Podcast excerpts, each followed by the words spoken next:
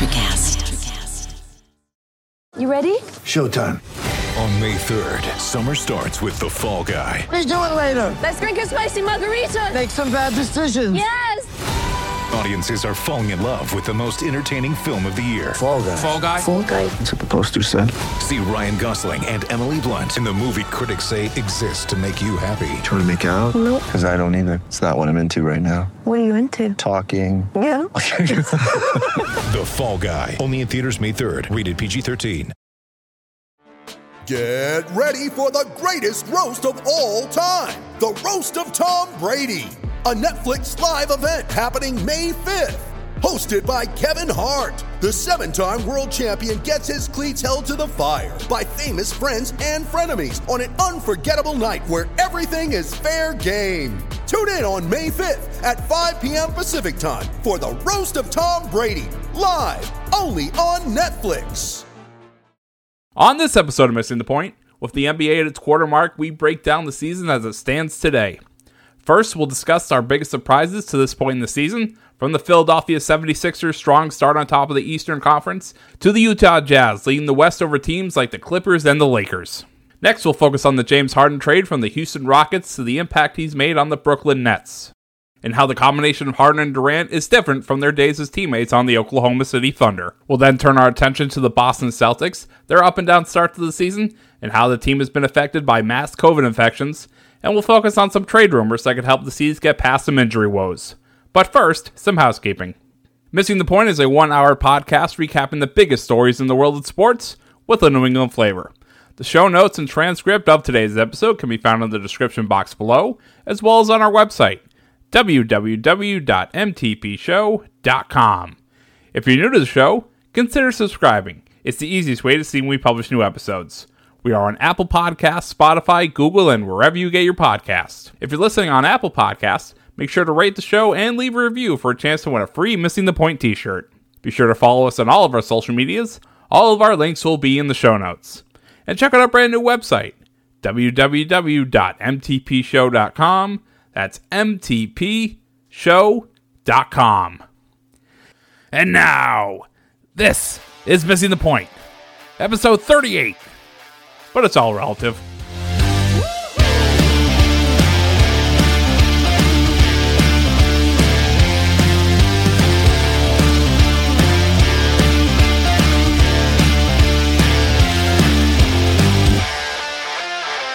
Welcome, everyone, to Missing the Point. I am your host, Michael Marcangelo, and it is Super Bowl week.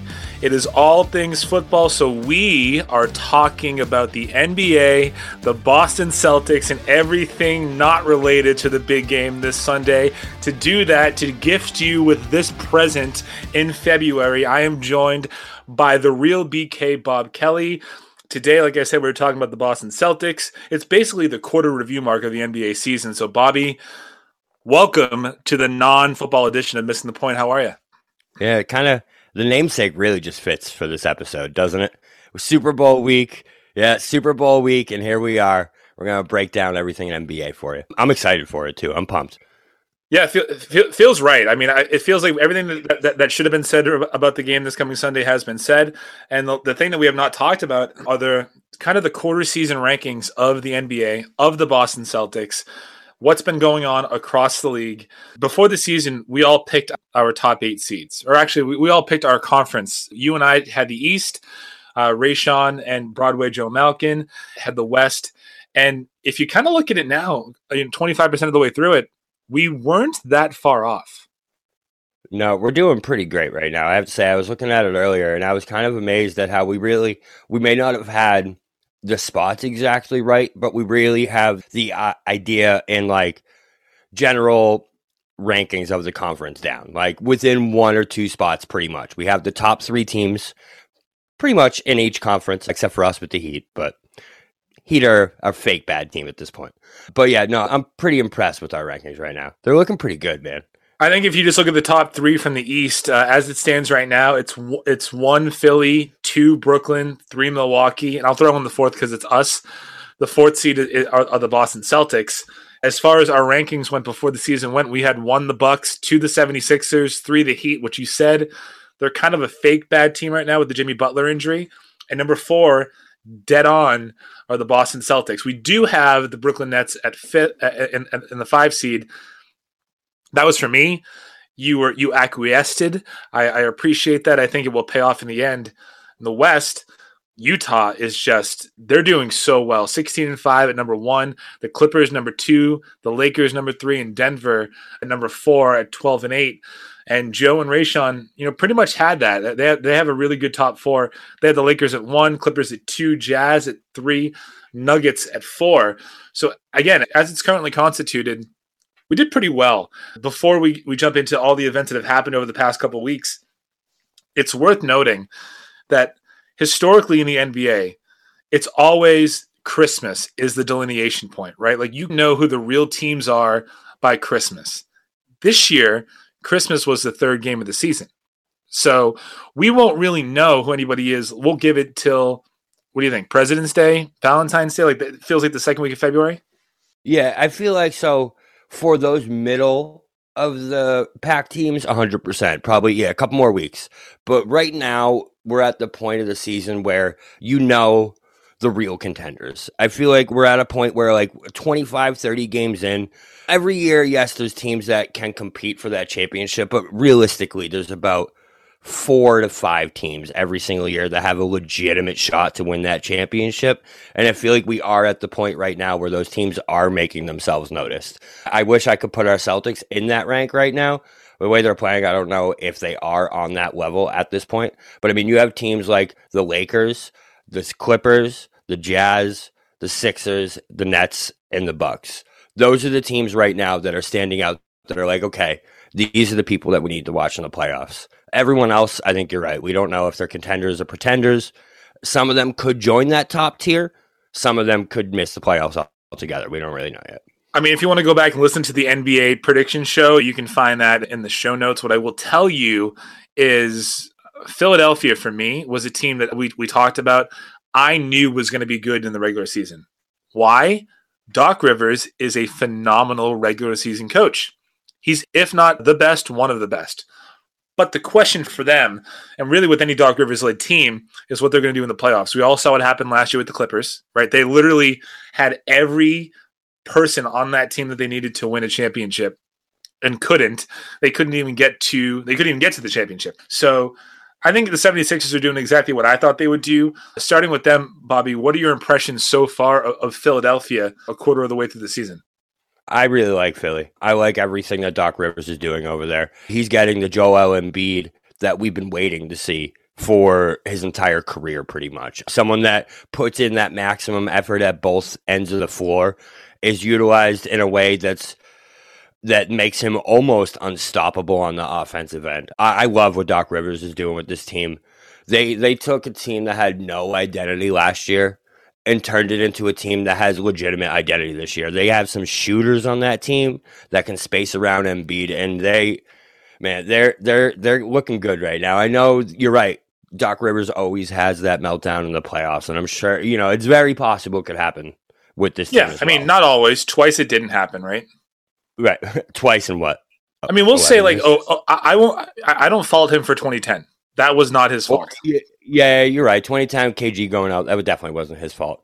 And then after that, I mean, the clip, the Clippers ones are bad though. That's bad. the thing. Is like I feel like it's not the Celtics ones. I don't hold against them at all. The Clippers ones are all really bad, man. Like you look back to the the Lob City era, the fact that they never got to the finals is a travesty. They had a great team those years. Blake and Griffin, now, DeAndre Jordan, and Chris Paul. Right, those teams were really good, uh, and they had some solid supporting pieces too. I can't remember names off the top of my head, but I Jamal Crawford. Point? Crawford, thank you. Yeah, Jamal Crawford, Matt Barnes. They had some dudes out there, and he, he could never get it done. And his biggest thing too is they always look like they're going to. That's the thing is they have those spurts where you're like they look great, but then when it comes down to to nut crunch time, they fucking fold every time. So we'll see if that happens with them. But I, am telling you, the way he's playing Embiid right now, he is. It's everything we thought he would be when you talk about his potential and can he lay off the cheeseburgers and can he actually put in that. Mo- he's doing that and it's showing.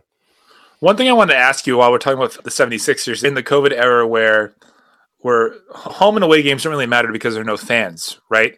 That's what you would, that's, that's what we're being led to think. Do you believe that? Do you believe that there is such a thing as home court advantage? The reason why I ask you, Philly is 10 and 1 at home and 5 and 5 away. Why do you think that is? I, I think it does. I mean, travel counts for something, especially right now, being away from your comfort zone. And I think just the feeling of being at home, having, I don't know. That's a really good question. I was, I was like having the feeling of being at home, but like, what is that feeling of being at home now? Is like just having your own announcers over the PA? Like, I don't know. I mean, for me, when you look at it, right, they're four and one in the division, they're thirteen and four in the conference, and they got, they have a plus four point two point uh, d- differential, and they're eight and two in their last ten. This smells to me like one of those Lob City teams that Doc Rivers was the coach of in in LA for the Clippers. So I know that I'm kind of pulling an audible here, but based on what we've seen so far in the 76ers, I'm going to ask you right now: Are they a contender? Do you actually believe in them? Yeah, I do. I think they're going to be there at the end. I think right now it is it is the Nets, it is the Sixers, and it is the Bucks. Those are the top three in the East, and I wouldn't be surprised to see any of them come out of the East. I think the Celtics are right behind them. I think they have some work to do. I think those are definitely the top three dogs, and I wouldn't be shocked in the least bit to see any of those three come out of the East. So you you mentioned the Brooklyn Nets. I think this is the first time that we have a chance to discuss this on missing the point. That James Harden trade right? Back in back in January, it, it turned out to be a, a blockbuster 14 deal. The Nets received James Harden from the Rockets. They also received a 2024 second round pick from the Cavaliers. The Rockets get Victor Oladipo from the Pacers, Dante Exum from the Cavs, and is it Rodonis Krutchik from the next Nets? How do you pronounce that? I don't even know him, so yeah, I have no. I, he was the throw in. Picks to the Rockets. Brooklyn's three unprotected first round draft picks in 2022, 2024, and 2026, plus pick swaps in 21, 23, 25, and 27, and also Milwaukee's 2022 first round pick via Cleveland. The Pacers get Caris LeVert and a 22 a 2023 second round pick from the Rockets. Cavaliers get Jarrett Allen and Tar- Taurean Prince. Really, the, the two main parts of this trade are obviously the draft picks to Houston but ultimately it's it's a, uh, a rejuvenated James Harden to the Nets. Talk about when you saw that trade come over the wire. What were your thoughts? And so far, how has it panned out? Holy shit! Uh, to see seven, to see, we had to confirm it with each other. Do you remember that? We were like, wait a second. We were like, is it four picks? Is it three? Is it two? Is it alternating picks? Is it if this one doesn't, this doesn't? We're like, no, it's legitimately seven first round picks. And, and that's something that like that I don't even think NBA 2K would let you trade seven. I don't think there's a way you can figure out to trade seven picks. Like that's no, no, unbelievable. They would say that this trade has been rejected because it doesn't meet the standards of NBA 2K, whatever it is. They would not allow it. It's unbelievable, man. And, and at first, I have to say, I thought the Nets were out of their goddamn mind. To give up that much for James Harden to me just seemed like a crazy thing, especially when, like, the leverage wasn't there for them to have to give up seven picks. That's the way I saw it. Is like, who, s- seven picks? Like, he wanted out anyways. I, I get the Sixers were making uh, a move for him, and, and that was the other uh, contender to get Harden was the Sixers, which would have been really fun, by the way having having Embiid and Harden together, that would have been cool. But seven first round picks, man, it's just unbelievable. The story would have really written itself if Harden went to the Sixers, right? You have Harden who chokes in the playoffs, coached by probably one of the biggest chokers in the playoff situation, Doc Rivers. And by the way, I love and respect him. It may not sound like that. Shout out to Ray Rayshawn, heel the wheel. I really do respect him, but it's just facts. Scoreboard. Unless you have three Hall of Fame players in their prime in the first season of a new deal, he could not win a championship. That's just it. But James Harden this year, since coming to Brooklyn, has been unbelievable. I think he's been everything that, that he was advertised to be, right? His season stats read as this 24 points a game, six rebounds a game, 11 assists per game, 4.3 turnovers per game. With Harden, if he's turning the ball over four times a game as the Houston Harden, no fucking way. If you're going to ISO and you're going to be turning the ball over and shit like that, no way. But if you're giving me 27 and 11, I think I can live with four turnovers. If he's literally facilitating that offense now, it's something that it's just a different James Harden, man. I sat here every podcast we had and talked so much shit about this dude, and I did not want him on the Celtics. If this was the James Harden that we got, I would have supported that. This is a different level basketball player that we're watching this past couple weeks. When you talk about that, we all because we were all talking about the type of person that he could be for the locker room. But none of us expected that to happen in the first month or even in the first 3 months. It would always happen it would always happen the next season. Like what if this trade happens and then there's no playoffs or there's no championship or they get busted out in the second round? What James Harden do you get in the following season? I also think I, am I'm going to open up to you. Do you think James Harden is being shown in in a much more favorable light because of the circus that Kyrie has put on over the last couple of weeks? I I don't think so. I don't think you have to. He's doing it all himself. When you picture this trade happening, you picture the Nets being the losers of this trade because you're like you're giving up all this and this is just going to be an absolute madhouse. But the only thing that we've talked about since this trade is basketball. We expected it to be everything else. But so far, it's just been about the game. Will that keep up? We don't know. We'll see. But if they keep this up and he keeps up this that level of play, they're going to be really hard to beat.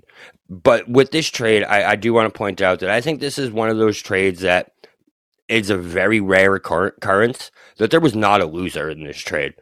Everything involved in this got better, or their situation at least got better. The Rockets, for them to turn James Harden, who was literally forcing himself out of town, into seven first round picks and Victor Oladipo, unbelievable. That is just unbelievable GM work. And not only that, like, but the team that they have now is actually pretty good, and and they're a pretty frisky team. Uh, I think right now they're number one in defensive rating in the season, which is like a complete polar opposite of where they were with Harden. So uh, it is one of those trades where when you look back on it, I mean, when you look back on it at the end of this season, there's not going to be a winner or loser. It's just going to be all winners. I think. I disagree. I think if he, I mean, I, I was not going to disagree until you just added the caveat of this season. I think Caris LeVert's with the mass that they found on his kidney that eliminates the Pacers from this being a winning situation for them. Now in the future, he makes a, a winning situation for Caris LeVert, though. Yeah, if he makes a full recovery in the future, that's awesome and great. The, uh, the fact that he had to undergo a physical and they found this on him and they were able to remove it, that's great. And like, I hope that he's you know healthy and, and, and he can come back. But the Pacers lose Oladipo, think that they're getting a really good diamond in the rough shooting guard in Caris LeVert. Turns out he's probably not going to play for the rest of the season. I think long term, you're right, dude. Like there, there's probably not going to be any losers in this trade because Brooklyn is in this mindset that they need to win championships now. Now, I'm going to ask you again because we are kind of like 25% through the, through the season. Based on what you've seen so far, is this team enough to get past the best of the West, aka the Los Angeles Lakers? I think they have a shot. They're a very non-conventional basketball team where they're not someone who is gonna you're gonna know what they're gonna do down the court every time. They're not setting up shop. They're not running the same 10 plays every game. Like they have three of the best playmakers ever. So every single trip down the court is going to be something different. So I do think that they do have a shot. No, I don't think so. if we're being blunt, if we're being blunt, no, no.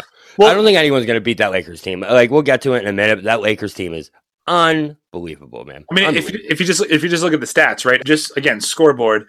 Brooklyn is scoring an average of 122 points a game. They're holding their opponents to 117. That shows me it's terrible defense because you have three of the best offensive players in the league that are just they have to all score 28 points or more for you to have a chance to win. The Lakers are holding their opponents to 104 points a game, which in 2021 in the NBA, that's pre- that's pretty damn good. That's showing you that's really good defense. And you know, with the LeBron James is just he he takes a good.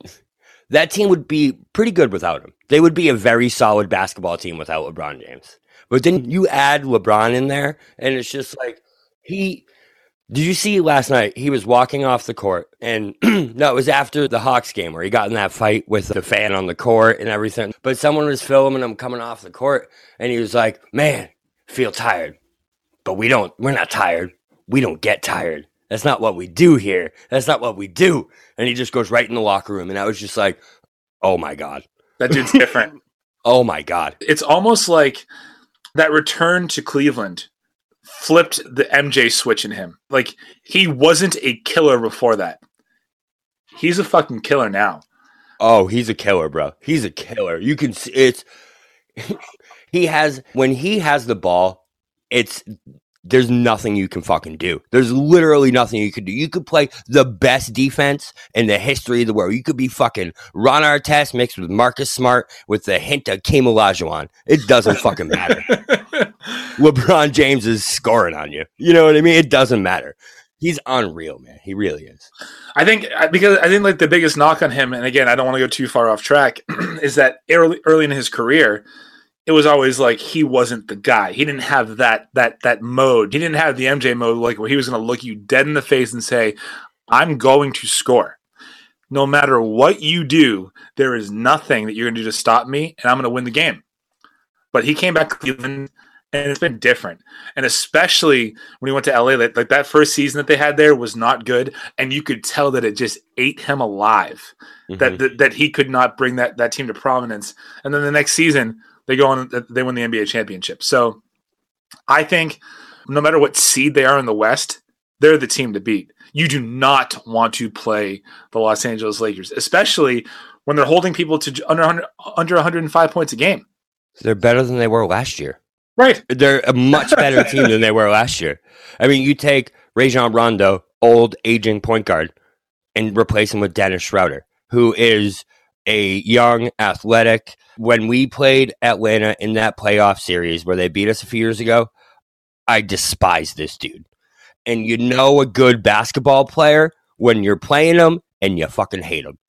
If if there's someone on the other team and they just make your skin crawl, he's someone when he's on your team, you love him. And that's the, that's Dennis Schroeder is. It's how I imagine everyone feels about Marcus Smart. That's Yeah, not a 100%. Next, so again, the quarter mark through the season, surprises. So who's better than you thought they were going to be, Bobby, at this point? So to me, the biggest ones that stand out is Cleveland. I think Cleveland to me is the biggest shock of the NBA season so far. Uh, right now, they're in seventh or 10 or 11, right around 500. But I didn't expect this team to sniff 500 all year long. And not only that, we'll get to a little bit more later in detail, but Collin Sexton, man, he is, he's beating like big time players right now. I think he outscored, who was it the other night? He hit, damn it. So Collin Sexton, though, he he's a dude. Darius Garland, Garland is playing out of his mind. I think the Cavs are a team that two seed or three seed, whoever is at the top, is, is going to have some trouble. I don't think they're going to beat them, but it's going to be one of those series where they're going to sneak in a game and like keep a couple games close. I, I like that Cavs team, man. Collin Sexton's playing unreal. For me, it's Charlotte. It's the Hornets, and it's all because of Gordon Hayward. I mean, he's averaging 23 points a game. He's shooting 50%. That's his field goal percentage. Uh, So if he takes two shots, you can bank that one of them is going to go in. I also think that Devonte Graham averaging six six assists a game. That's huge. They're only they're 10 and 11, not great. But we had them. If you look back at, if you want to again go back and listen to the show that we did, and, and go back to our Instagram post at missing the point, you can see that we had Charlotte at oh boy, we had them at I, I think second to last, right? We thought that team was going to be trash, and right now they're clinging on to to the eight spot uh, in the standings. And when you really think about it, they're average like they're scoring 100 110 points a game. Sorry, 109.6 points a game, and they're holding their opponents to 110.2. So the point differential isn't too is, not too bad. They're right there, and in their last in their last three games, they're they're riding a three game win streak, five and five at home, five and six away. The scary thing, if I were a Hornets fan, though, is that everything depends on Gordon Hayward at this point. and I think he's a great basketball player. I think he's the type of person you want, but I, I do think it's not his fault that he's just injury prone. Am I wrong? No, you're not. That's a, it's a terrifying thought to have Gordon Hayward be not just your one, but like your only one. You know, they don't have uh, Mikal Bridges is great, but they don't have that guy who's who actually can pick up that slack for Gordon Hayward if he goes out. I I, I agree. I also agree with you that they're the biggest surprise so far. I've watched a few of their games, and man, they're a scrappy, impressive basketball team. They're good, man. I like the Hornets. I like the way they play. That's it, it's just they, they play great basketball. Rozier is balling out. Rozier's Balling playing great, out. man. I mean, Yeah. just averaging about 19 points a game. The surprising thing for me is that LaMelo Ball is he, he's getting 25 minutes a game. He's only averaging 12 points. I, I guess that's that, that's great. I thought he would have had a bigger impact. I think, but I think for him, if, if you again, if you're a Hornets fan, you look for him to really pick it up in the second half, right of, of the year. That's when he needs to establish himself in the team. But based on where you are right now, th- they're in it they will be one of those bubble teams at the end of the season that is clinging to the, to an eight seed, and just like uh, ju- just like you were talking about uh, the Cavaliers, I'm not sure that they're a team that I really want to play. Yeah, no, actually, I, I think I would play want to play them less. I would want to play them less than I would want to play the Cavs. I Yep. agree because they Gordon Hayward's an established NBA. I don't want to call him a superstar. He's established NBA All Star, so he actually can win you a game by himself. LaMelo Ball. He's been much better than I thought he was going to be. Even though he's only averaging 12 points, you know, I, I've said this to you so many times. So many times. Uh, there's so much more than points. LaMelo Ball is doing a lot on that basketball court right now. That's a throwback to our Payton Pritchard conversation. You know? oh, don't worry, we're gonna get into that in a couple minutes. but so LaMelo to me, I think he's playing great. He's definitely the favorite and the front runner for rookie of the year at this time. But yeah, I think they're a scary team, especially because they got scary Terry, man. A lot of people forget, man. Terry was legit in No. that. In, No. in that in that playoff No, run stop. until No. that game seven, he was really good in that playoff run. Okay, so let's just. Uh, I, I, I, I don't want to do this. I really don't. But just, I just want to play back to you what you just said. He was legit until it counted. Yeah, yeah, I was at that game seven too, and he wasn't just bad in that game, man. Every time, uh, but I'm just up until then, up until that game, I Up until it the faith in counted. Terry. Yeah, whatever. You know what I'm saying. I, I do. That's why I fundamentally disagree with him. Uh, now, a quarter of the way through the season, is this a big enough sample size for us to really know who these teams are? Not just the contenders, but let's say like the bottom tier of the league or uh, in each conference. Are we sure that Miami at seven and thirteen is really that bad? Because I'm not. I think for me, Jimmy Butler being injured, he is the pulse of that team. I mean, we saw what he did in the bubble. He uh, during quarantine, he bought every single member of that team a basketball hoop and told them to practice. He didn't bring his family down there. I'm sure he loves them. I don't know him. I'm sure he really loves them. He didn't want to see him. He didn't want any distractions. He was there for one reason. It was to get to an NBA championship and ultimately to win an NBA championship. So for me, he's the that's the one record where I look and I say seven and thirteen. I mean, that's not real. No, it's not. I agree. Bam's keeping them afloat right now. He's all that he he's literally all they have right now because what Jimmy does is when he's in there, he brings everyone up an entire level of play. You know what I mean? Like he he's just a dog, he's a fighter. And he's exactly what I'm talking about when it's like it's not always about points because Jimmy isn't always going to put up 25 points. But his impact is felt just by the energy and, and the actual attitude of the team that he's on. Like that Heat team, that bubble last year, man. They, yeah, they were just like eh, when you looked at Jimmy Butler's face and then you looked at everyone else's face on the court. They all had the same fucking face on. Like they were there to fight, they were there to battle, and you're probably going to leave that game with a bloody nose. I agree. Yeah, I, I- think they're better than that seven and thirteen record for sure. So for you, I'm, I'm just gonna pick. I'm gonna I'm gonna pick a team on, on in the Western Conference because you are one of the two of the basketball czars on missing the point. Let's talk about the Dallas Mavericks, eight and thirteen. Is this really who they are? I don't know, man. I think so. I really do because I, I think Kristaps is he's just I don't want to call him a fraud. He's not fraud. He's just he's too flawed. He's not what even close to what people thought he was going to be. So right now, that's what they're banking on. Is they're banking on Porzingis coming back and being that guy, and I just don't see it, man. For a big guy to be having foot issues, lower body problems, it's Yao just Ming. Right, man. It's just it, it it just screams he's out of the league in two years. Luka is literally all they have right now, and even Luka. I listen, I love Luka to death. But man, he's turned into a little bit of a crybaby lately. I haven't seen him drive to the basket without turning and looking for a foul in like a week and a half. And it shows with how they're playing right now. I think they've what dropped I want to say 6 out of 7, something like that. They're not doing great right now. They're they're two and eight out of their last ten, and, and they've lost six in a row. Yeah. So they're on a downward spiral. I wouldn't be surprised to see Cuban. You've seen him do it before where he gives up on a season and just starts dishing out those role players midseason. And I wouldn't be surprised to see him do that this year at all. I really don't think that they have a shot this year. It just seems like all every time you watch them, it's just Luka and four dudes. Yeah, but to that point, I mean, Luke is averaging 27 points a game, nine rebounds a game, nine assists a game, a steal a game, and they are where they are currently. I mean, I, I think the record is what they're eight and 13. But what this smells to me, again, I've said that once already at this show.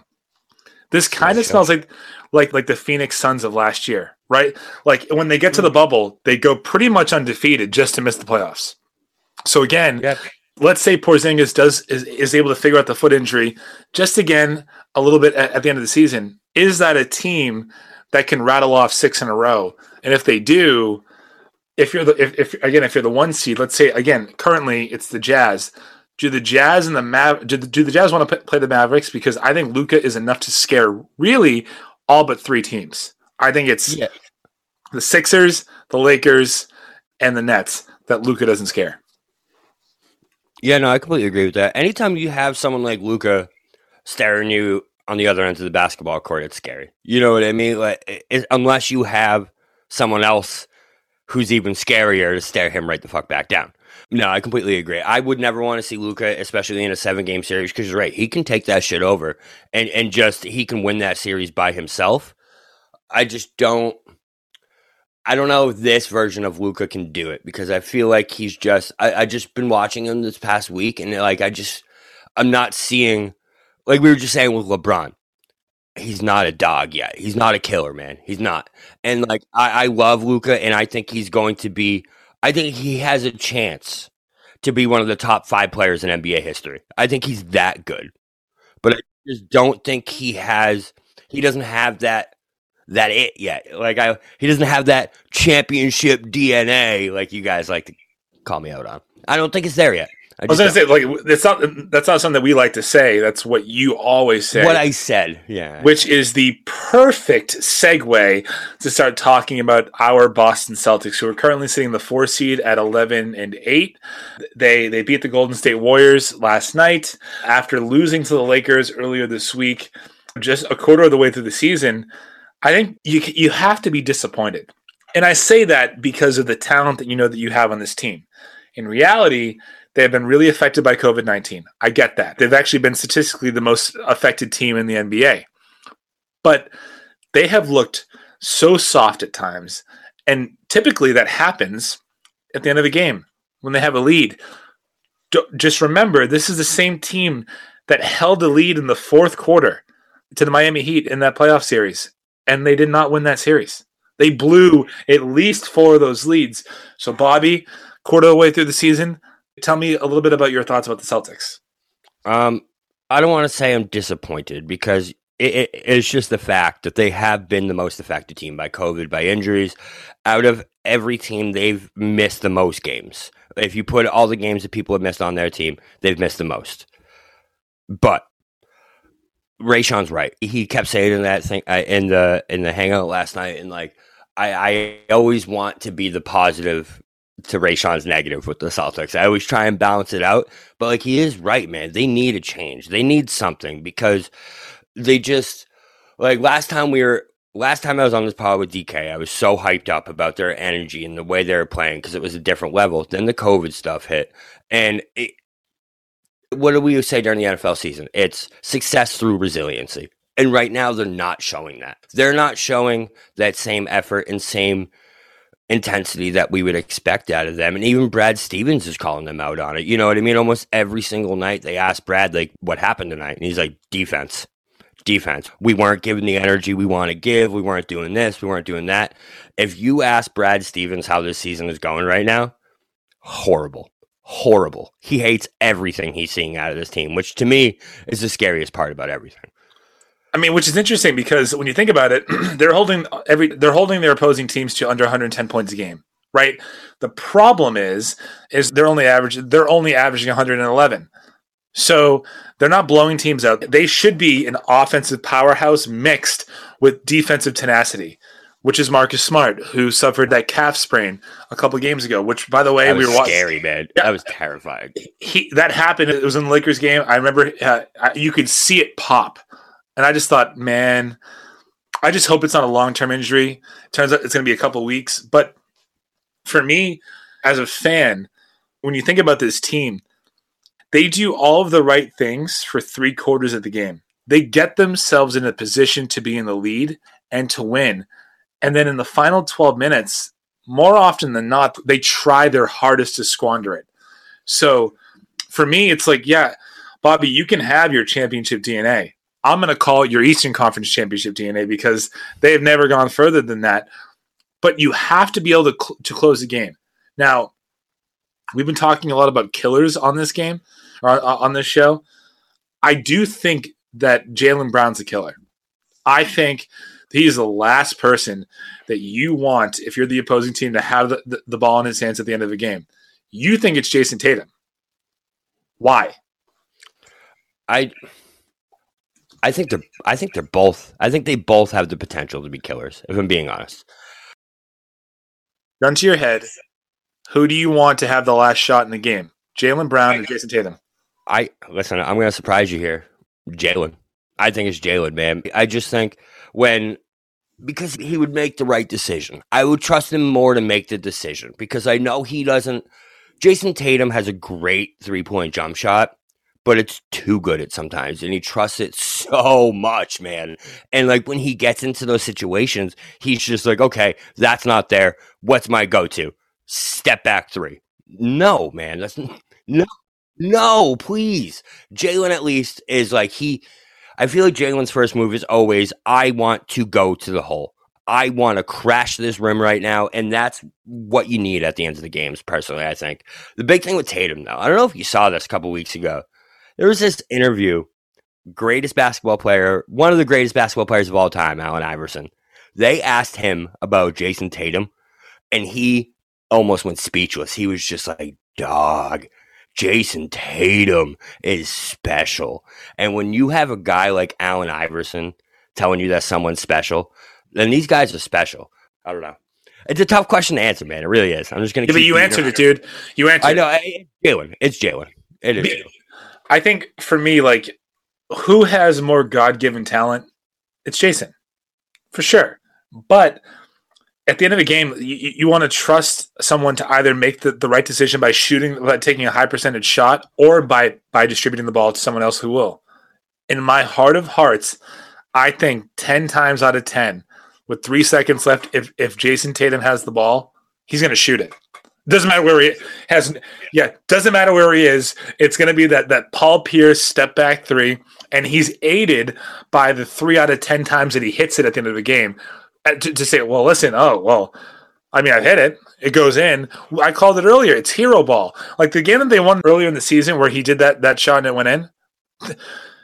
In my opinion, that game is a bad win. We know we have good losses. That's a bad win because it just enables that to continue to happen. It's like for me, I, I admitted last year, last season, in the summer, I was wrong about Marcus.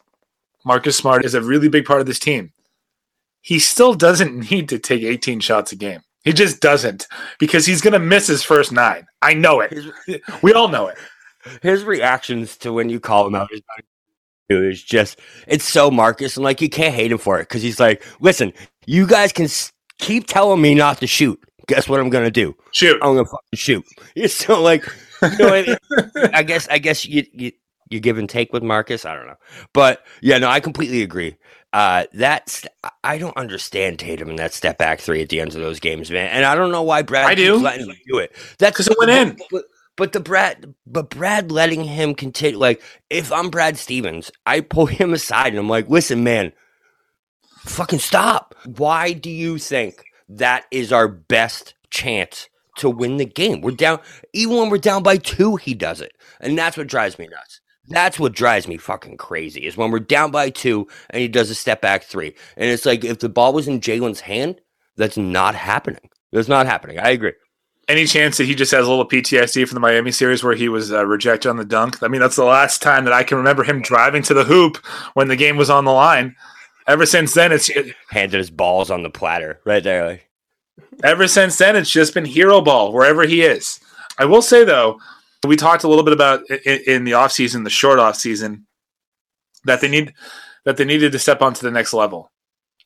They kind of have offensively, right? I mean, Tatum's averaging just under 27 points a game at 26.8. Brown's averaging 26 about 26 and a half points. You have two players on your team that are averaging just about 27 points a game. And now Kemba's back, which leads me to my next question. Is Kemba the guy? Like can he be number 3 based on what you've seen so far?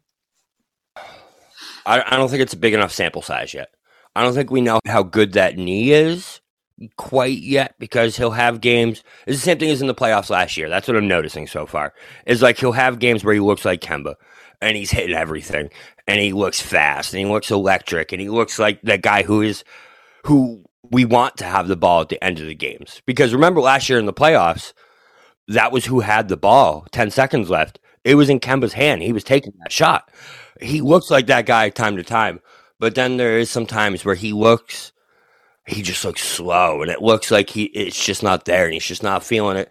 So I think you got to give it more time to see which one is going to be the real Kemba. Is it going to be the up and down Kemba or once that knee gets some more minutes on it, gets some more time, is it going to build up strength and he can continue to be that great Kemba or a good Kemba at least that we saw at the beginning of the playoffs and when he first started last year? I don't know. Yeah, I We'll think see. for me, the interest the interesting part is like even on his bad shooting nights, he still cuts really well. So like for me, I, the, the weird knee injury is just that. It's very weird, and you and you never want your one of your star point guards to have a weird knee injury. But it, it doesn't seem to be impacting. Like that should not be the reason why his shots aren't going in. It's not why he shoots one of eleven because he's making all the right cuts. He still looks just as fast as he did before. Something's just not going in, but it needs to. For this team to be a real contender, Kemba needs to be the Kemba that we traded for, or that, that we signed. Sorry, he needs to be that guy. Next question. I know that we can spend all day talking about the Celtics. Are these early season struggles due to a lack of minutes together, or is it because it was a short off season? Like, are you concerned about it? Talk to me about that. So I, I think it's, I think it's a little bit of a mix of both. I, I think it is the lack of minutes together because sometimes they just don't look like they're on the same page, and they literally have. I think they played what two games together as their full starting five so far this season. So I think like what like we were saying earlier, is it enough time? I think the Celtics are the prime candidate of like no way. This is not the team that we're going to see 2 months from now. You know what I mean? It's going to be a completely different team with a completely different feel. I, I think there is a move coming. I think there is going to be a shakeup. We'll see how big it is, but I, I'm not that concerned. I'm just more looking for them to show me something. I need uh, we need a run. You know what I mean? Like now that we have our guys back, we have Tatum back, we have Brown back, Tristan's playing great, Robert Williams is playing great. Yes, Tristan's offense is offensive. It's bad. It's it's so bad, and it's like for me. I mean, I get it that he's a stout defender. He's supposed to be right, but can you just hit seventy percent of your free throws? So it's like Please? the opposite of Enes Kanter. You know what I mean? We, Yeah, we, we, yeah. we literally just flipped Enes Kanter. Really good offensively, terrible defense. It's like Dan, it's like Daniel Theis. That's that's that's exactly who has been. By the way, for me, he's my biggest uh, surprise on this team so far this season. I think if you're a fan of the Celtics, you have to be really happy with the fact that he's averaging just about ten points a game, and he's crashing the boards. His defense will never be great because he's not built that way. He just can't. He can't move like that. Yeah. No, but for when he's out there, I, for me so far, you can kind of correct me if I'm wrong. It's it feels like every minute that he's on the court offensively, he's productive. Yeah. No, you notice. I completely agree with that. I was I was going to say that actually. He you notice if Robert Williams is on the court, you know Robert Williams is on the court, and that's something that you can't say about a lot of big men. I feel like some big men disappear sometimes, a la Tristan Thompson. But yeah, no, I completely agree. Robert Williams has been so much better than I thought he was going to be coming into the season. It's like we always thought like we needed a, a, center, we needed a big man, but I never thought it would be him. And I'll, I'll give Danny credit. Robert Williams was his guy coming out of that draft this, that year. I remember hearing about it for so long, and I was like, "Oh, I hope they don't get this guy. This guy is a clown." And then he he drafts him. Do you remember what happened with Robert Williams the first day they drafted him? he forgot his wallet or he, like he missed his plane or something like that and missed his rookie introductory press conference. That feels right. Yeah, exactly. It did. And I was like, all right, yep, see, he's a clown. But no, man, I, I don't know. That's all right. So that just led me to my next point. That's where I think Tristan's making the biggest impact, honestly, is I think it's on Robert Williams. I just want to point out that I asked you if you thought if you thought Daniel Theis was having a great season and you said yes, I agree, and then only talked about Robert Williams. It's like I'm not even here with you, Bobby. That's how that's how you just made me feel in that moment. But go ahead, talk to me. Talk to me about Tristan Thompson uh, about about about his impact offensively, or just his mindset for, for Robert Williams. I think it actually goes to Daniel Theis too. See, I was getting there. I was getting there. I was oh, going to connect yeah, it. Yeah, yeah, yeah I was going to connect it. Right, exactly. no, uh, so I, I wasn't. No, I just no, completely not, not, a chance. I went off on my own. Right? Yeah, you're right. So no, I, I do like Theis this year, and the thing with Theis is like he's impressive offensively, and that's been the thing. Like he's actually been like not. He's been a shooter. He's hitting jump shots, and like he's another guy. It's the big men right now that it's Robert Williams and Daniel Theis. Those are the two guys on this team that when they're out there, you notice them out there. Yeah, and the only other person, the only other person besides Tatum and Brown that you can say that so far in this Celtics season is Payton Pritchard. Oh God, he's the, he's the only. Listen, oh, I know. God. Listen, I know, I know, I know, I know. I'm not going to get crazy with it. No, no, but, no, no, no. We have to because I, I want this to be documented and heard around the world. You told me that Payton Pritchard would be based off of his early season performances should have been in the top three for rookie of the year. That's that you said it. You told you actually told me to bank on it. I still I'll still go with it. I, I really do legitimately still think that. Especially if he listen, he's hurt right now. If he comes back he's the guy that if he's going to be the guy that steps up every single time if someone goes out. He's the guy that's going to you notice him on the court. I, I just really love the way Payton Pritchard plays basketball. And I think at the end of this season, we're going to be looking back on Payton Pritchard, and he's going to be the surprise story of the Boston Celtics. He is going to be in the top three. I'm telling you, man, it's going to happen because you. So Marcus, they're not going to ride him, especially after this calf injury. They're gonna, they're not going to ride Kemba, and the guy who's going to pick up that slack is Payton Pritchard. Because I'll tell you what, DK will roll over just hearing this. Jeff Teague isn't the guy. I'm sorry. He is one of the most frustrating. He's one of the most frustrating basketball players that I love to watch, if that makes any sense whatsoever. So Jeff Teague's not the dude. Payton Pritchard, when he's out there, it's just a different flow to this team, man. You can just feel it. And when we talk about that killer instinct, oh I, no! Listen, I, I I think that he has the potential to have that.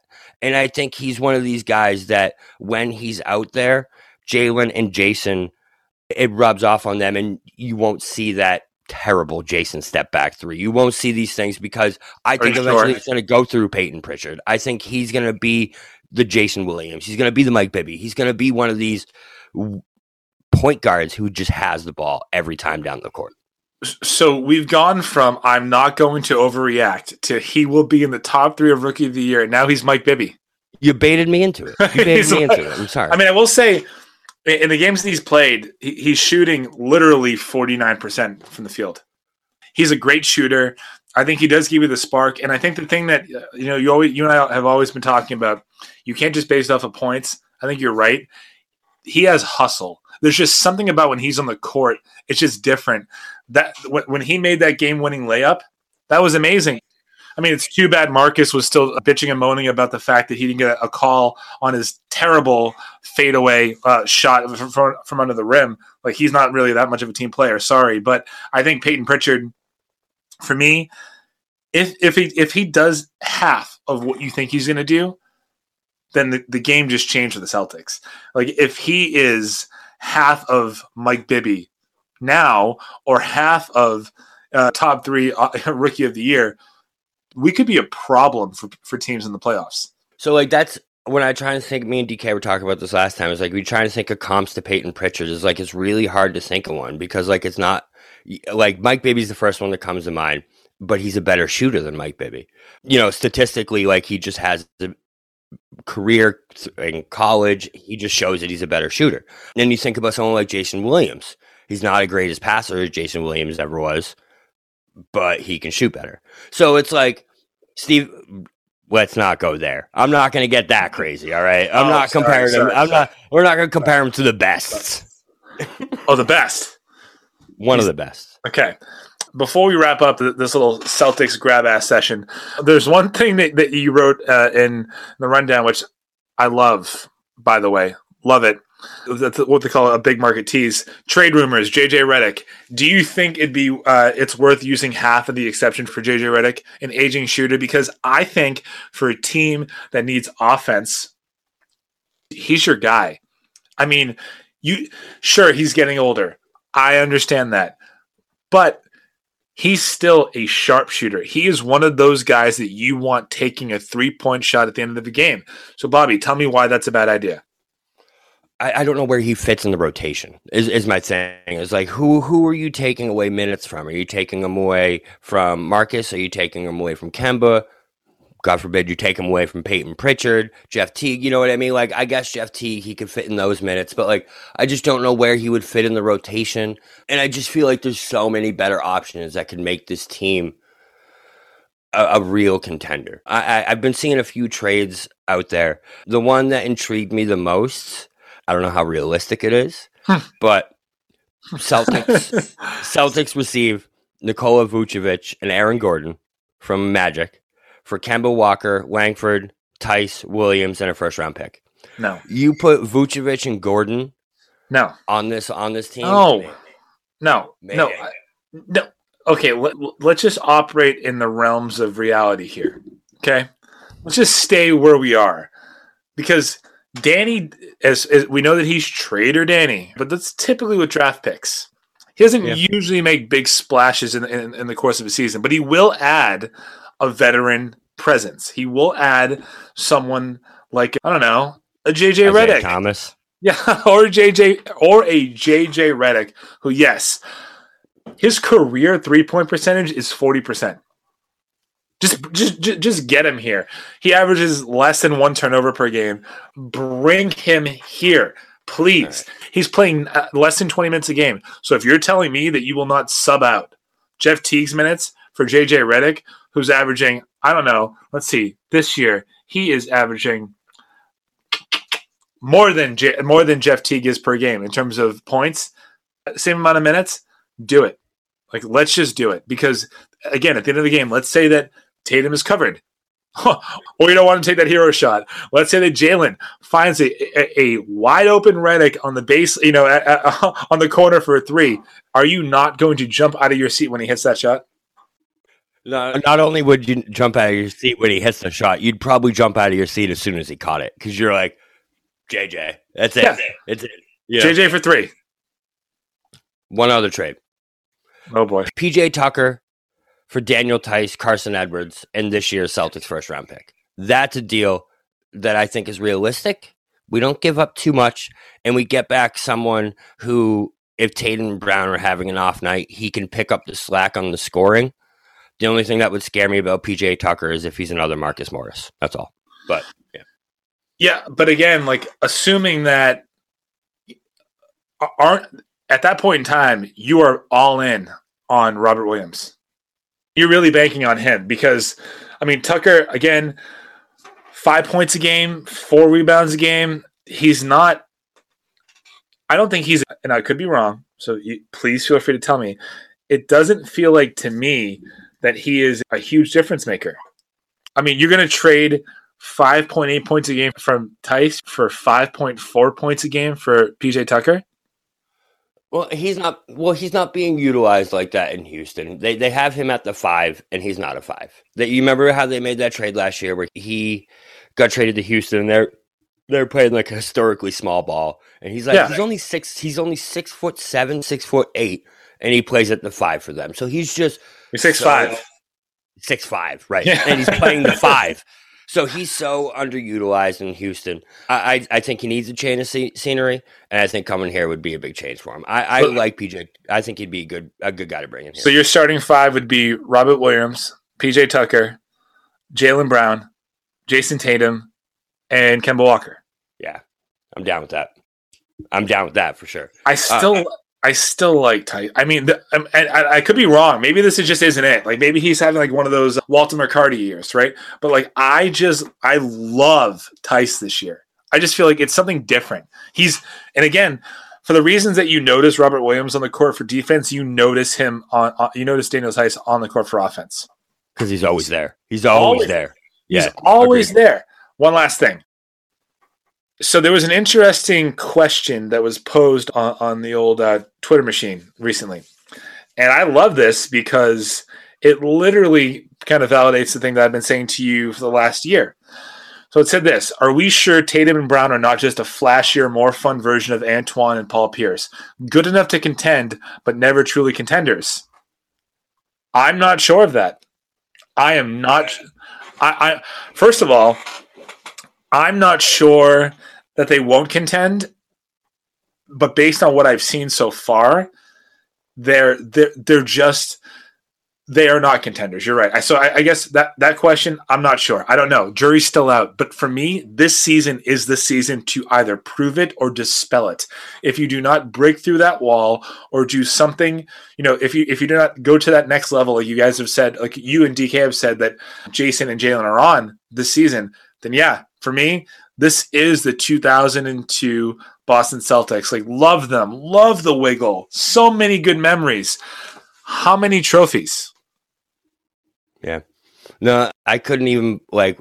So I scroll past that tweet and like, you know me, I I love Tatum, I love Brown. We we we've been talking about them for the last forty five minutes. I literally have a basketball boner over here. All right, but like, it made me raise my eyebrows because I scrolled past it and I was just like, like I I I read it and I was like, huh, that's funny, and then like it made me sad instantly because I was like, are they though? Because this is pretty much the same age that those two were, right? They were both in their early 20s. They were both dynamic scorers, but they couldn't get over the hump. I don't think that they had the potential, even close to the potential that these two have. Pierce, yes. Antoine, I think we thought he did early, right? It That's just turned true. out, it just turned out that he didn't, but he was a really good role player, and he was the guy that Pierce needed there for a while. I think to give him an edge because Antoine, he was a killer when Pierce was missing free throws against Indiana in the playoffs.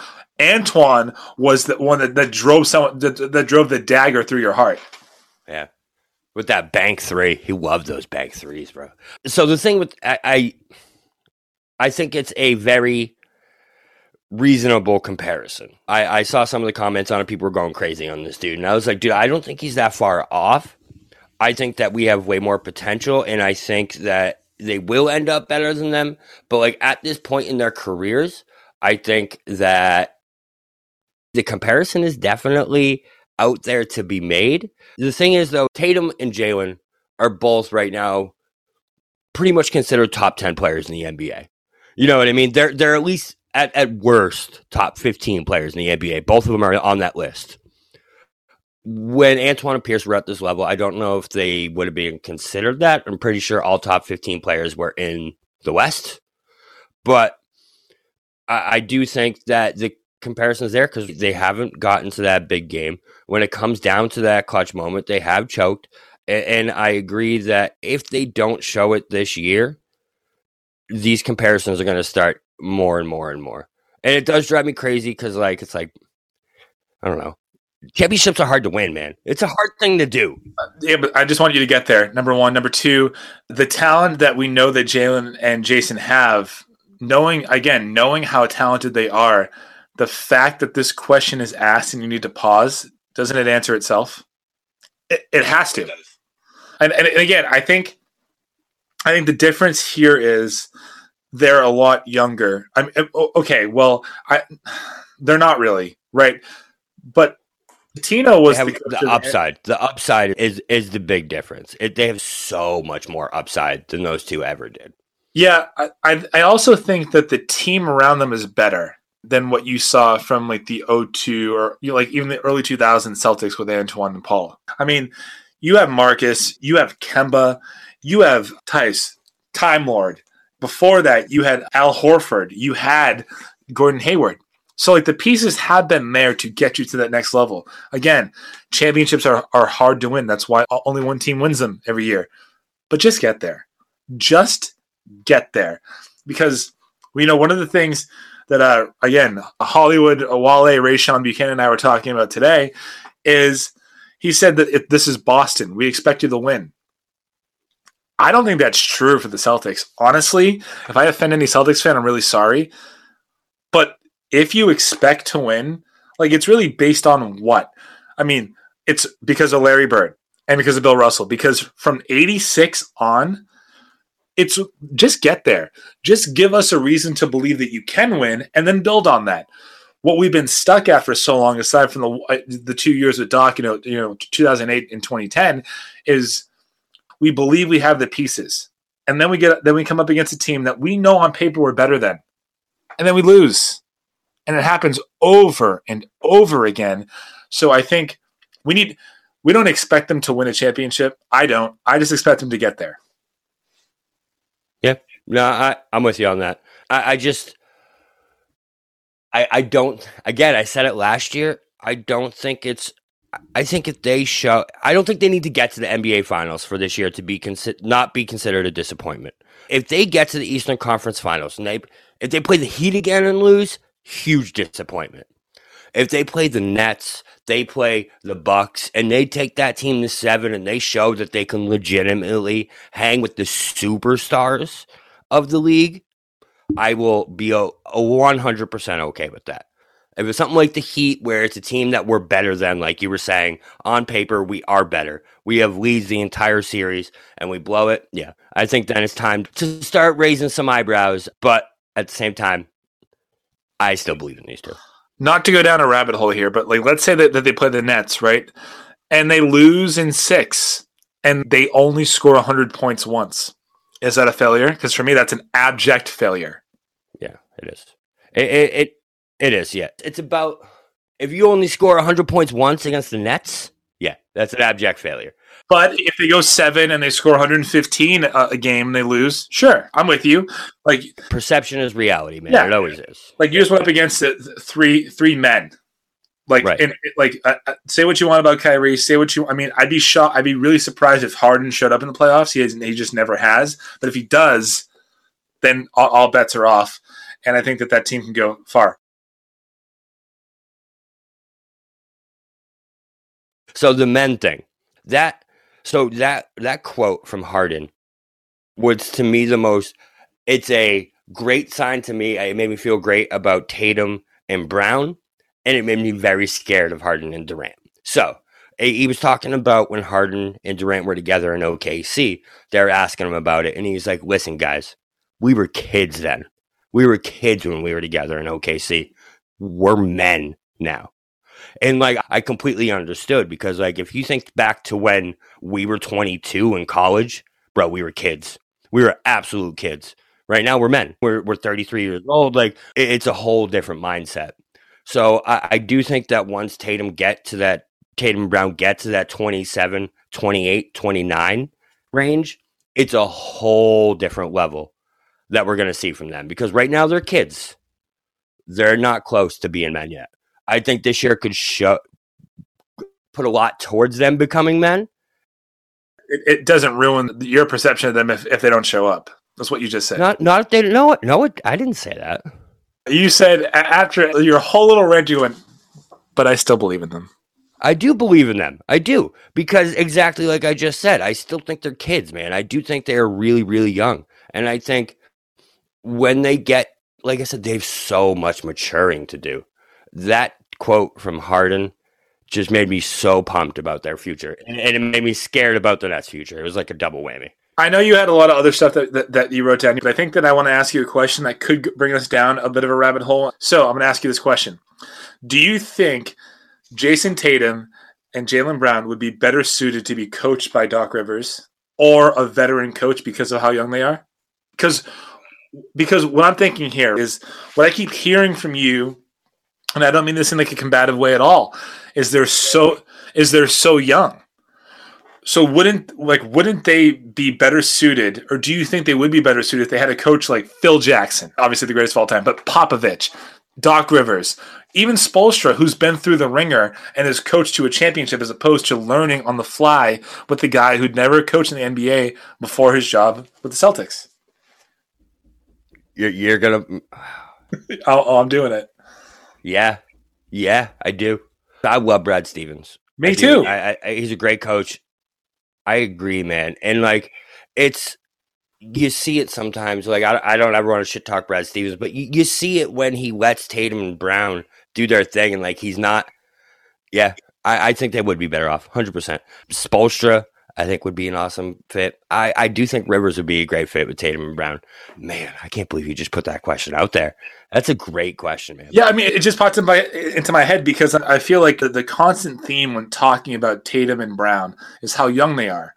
Mm-hmm. And you want to surround them with veteran players too. Yeah, but wouldn't that, how much more helpful would it be to be having a play drawn up by a guy who has coached in an NBA Finals, who has won an NBA Finals, who has brought teams with LeBron, with KG, with Tim Duncan, if we're talking about Popovich, to the upper echelon and, and winning. Like, how?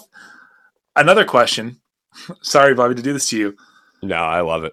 How stunted do you think those two growths are or is because Brad Stevens is their coach? Man, what are you doing to me, man? So I, I, but like, listen, I don't want this to come across as like, No, no, no. Love you, love you, Brad Stevens. Mean it. But comparatively speaking, do you think that their growth is stunted by the fact that he is their coach and not someone who's been there before? I feel like I'm on the fucking hot seat right now. Yeah, no, I do, I do, and it's funny that you asked that actually because I was thinking about it during the Warriors game and when I was in that Lakers game. Is like, why isn't it ever a conversation? Like, listen, I love Brad, I do, but like, it's a conversation that no one ever even considers that it's his fault or like that that he has some blame in it. And it's like I just feel like you're right. I think two guys like Tatum and Brown, if we had someone I don't know, like we said, a Phil Jackson, you know, the greatest of all time, a Popovich, Or even I mean? Steve Kerr, had- dude. yeah, yeah, I agree, man. I do. I think that it would bring him to a different level because I think Brad Stevens still has a lot of trying to prove himself too. Is the thing is like he's trying to make himself known. He's trying to make himself one of the best coaches in the NBA. So I do think that having a Popovich, someone that is established, that knows they're the fucking guy, and when I tell you Tatum that this is what you're gonna do, that's what you're gonna fucking do. But yeah, no, I agree. Yeah, I mean, for what it's worth, I, wow, man. I, I, really I, I love Brad Stevens. I think that he is I think he's a breath of fresh air, but I don't think it's his fault. He doesn't know what he doesn't know. If we can't, if we're not going to hold Tatum and Brown's lack of playoff wins uh, against them because of their age, we can't hold it against Brad. Spoelstra did not become Spoelstra because he was coaching Bam. He became Spoelstra because he had Chris Bosh, LeBron James, Dwyane Wade. He won championships with veterans, a young coach with veteran players. Oh, and Pat Riley. So I think for me, like Doc Rivers had never been to the promised land either. You throw him KG, Ray Allen, and Paul Pierce, all of a sudden he's there.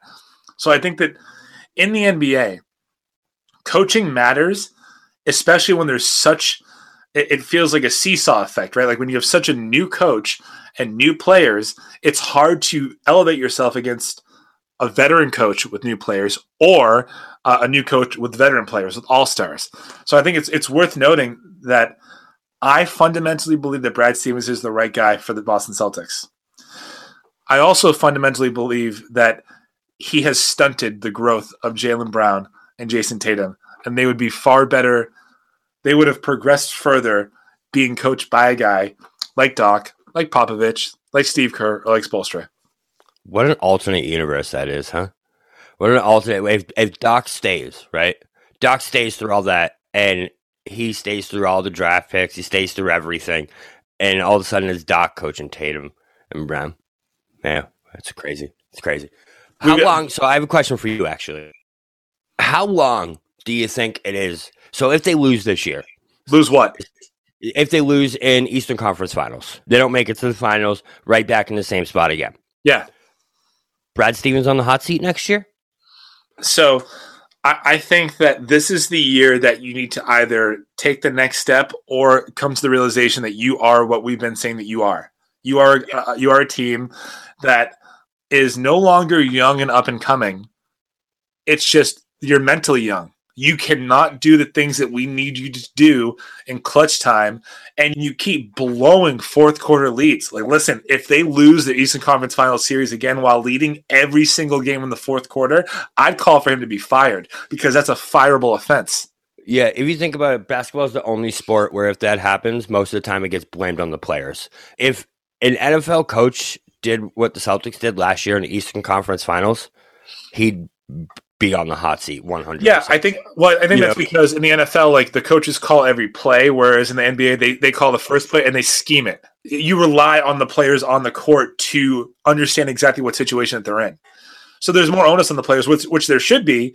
But like again, if you know that, let's say you're in game four, right? You're up in the fourth quarter, and all of a sudden you're squandering a lead. That's coaching because now you've had time in between each of those games and you've not made the right adjustments. So for me, yes, Bobby, I know that you wanted to ask me a tough question. If if everything that happened last year happens again this year, Brad Stevens should be on the hot seat next year. If he does not get to the finals, he's out. In my opinion, he's out.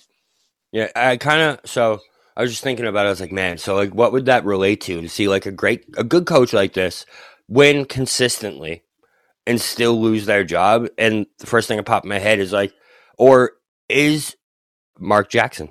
Remember in Golden State, Mark Jackson was bringing that team up and coming. Young Steph Curry, young Klay Thompson. They didn't think he could get him to that next level. Did they have great seasons? Yes. They got to the playoffs twice under Jackson, I think. Um, couldn't get to that next level. Steve Kerr comes in and brings him up. So, wow. I can't believe you did this to me. You put this in my head. But yeah, I don't disagree, man. I really don't. You asked, you asked that question. The same thing with the Brown and Tatum tweet. It's at least eyebrow raising. And I think that speaks a lot. We we had so much more to get to, but we'll, we're going to leave that for the next show. Bobby, do you have any final words you'd like to get across? No, just that. Listen, Celtics fans. So I have two things. So yes, I do. Celtics fans don't think that us going off this last half hour means that the season's over. This is a dumpster fire or whatever. There's a lot of hope for this team. I do legitimately think that we do have a chance to possibly contend with the Nets in the Eastern Conference Finals. I think they have a lot of things to improve on before we get to that level, but we're going to be okay. Don't worry. The other thing I want to touch on is just I know we already talked about it, but the level of play that we're seeing from James Harden, I just want to throw out one more stat. Since I have it quoted here, the new James Harden, since joining the Nets, 24.2 points a game, 7.7 rebounds, and almost 12 assists. He has three triple doubles in eight games and has a double double in seven out of eight. That's levels of dominance that we only see from LeBron James. You know what I mean? That's the level of basketball that he's playing at right now. And like I know that's a crazy thing to say cuz he's not on LeBron's level. No one ever will be. But like those are the numbers and impact he's having on games right now. And that's why like no matter when we talk about the Nets over and over again, they are going to be a tough team to beat. And if it's Nets Lakers in the finals next year or this year, holy shit, that's going to be a fucking series. For me, just like you just said, Boston fans that have been listening for the half hour, hope is not lost. I agree. But it's time to do something. This is the season where you can no longer say, well, listen, they're still young. Wait till next year. They get another year under them. No, this is it. We've now had this core together for long enough to understand exactly what they are. So either you get to the finals, you lose in seven to the Nets, or big changes happen next year. That's it. Like, love you, mean it. No disrespect. But we've all seen this story before. We don't want to keep watching it. These two players, Jayson Tatum and Jaylen Brown, are too good to continue to be eliminated in the Eastern Conference Finals. So if that continues to happen, and if their play is still excellent and next level, then it's coaching. And we need to make a decision. So we'll see if that happens. Until then, for the real BK Bob Kelly, for Craig Delisano, the best producer, I am your host, Michael Marcangelo, saying thank you so much uh, for listening to Missing the Point, and we'll talk to you next time. Welcome to Ringside with Ray and Prince. My name is Ray Leonard Jr. Oh, that is it? No, that's just my dad. My name is Prince Daniels Jr. Daniels again with a